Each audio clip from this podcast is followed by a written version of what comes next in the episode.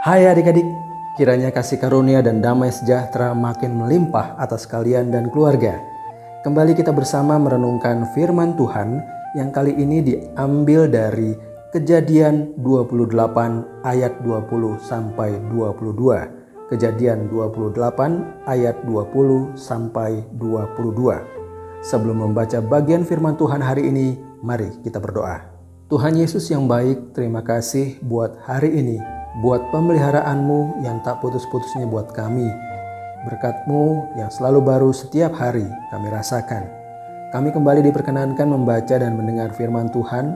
Ajar kami mengenalmu lebih dalam lagi dalam setiap pembacaan firman Tuhan setiap hari. Dalam namamu Tuhan Yesus, Juru Selamat kami sudah berdoa. Amin.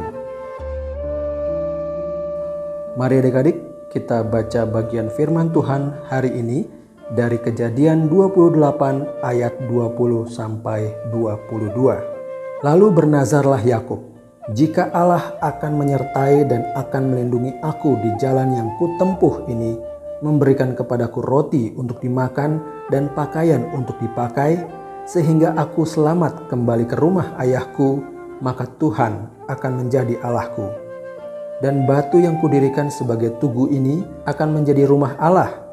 Dari segala sesuatu yang engkau berikan kepadaku, akan selalu kupersembahkan 1/10 kepadamu. Demikianlah firman Tuhan hari ini.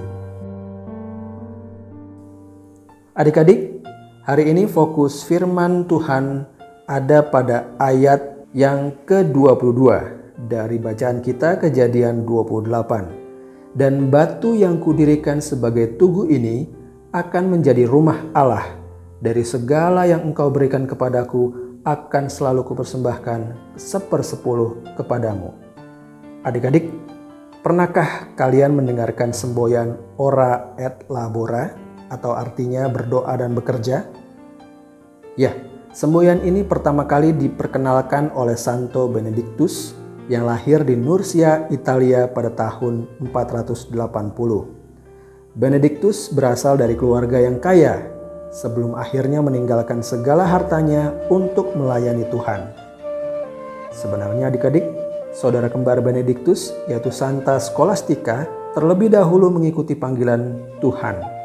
Santo Benediktus sadar bahwa doa dan kerja adalah hal yang harus diseimbangkan, sehingga beliau menuangkan gagasan tersebut dalam peraturan Santo Benediktus. Hari Raya Santo Benediktus sendiri diperingati setiap tanggal 11 Juli setiap tahunnya oleh Gereja Katolik Roma. Adik-adik, benar juga ya, berdoa saja tidak cukup tanpa bekerja, dan bekerja saja tidak cukup jika tanpa berdoa. Seperti kisah Yakub, jika ia hanya bermalas-malasan saja, pasti ia tidak akan mendapatkan istri dan ternak yang banyak. Ia bisa mendapatkan semua itu tentunya karena bekerja dan atas anugerah dari Tuhan. Yakub adalah salah satu tokoh Alkitab yang selalu menyertakan Tuhan dalam hidupnya, seperti nazar atau janjinya kepada Tuhan yang diucapkan ketika di Bethel, tertulis di Kejadian 28 ayat 20 sampai 22 yang tadi kita baca ya adik-adik.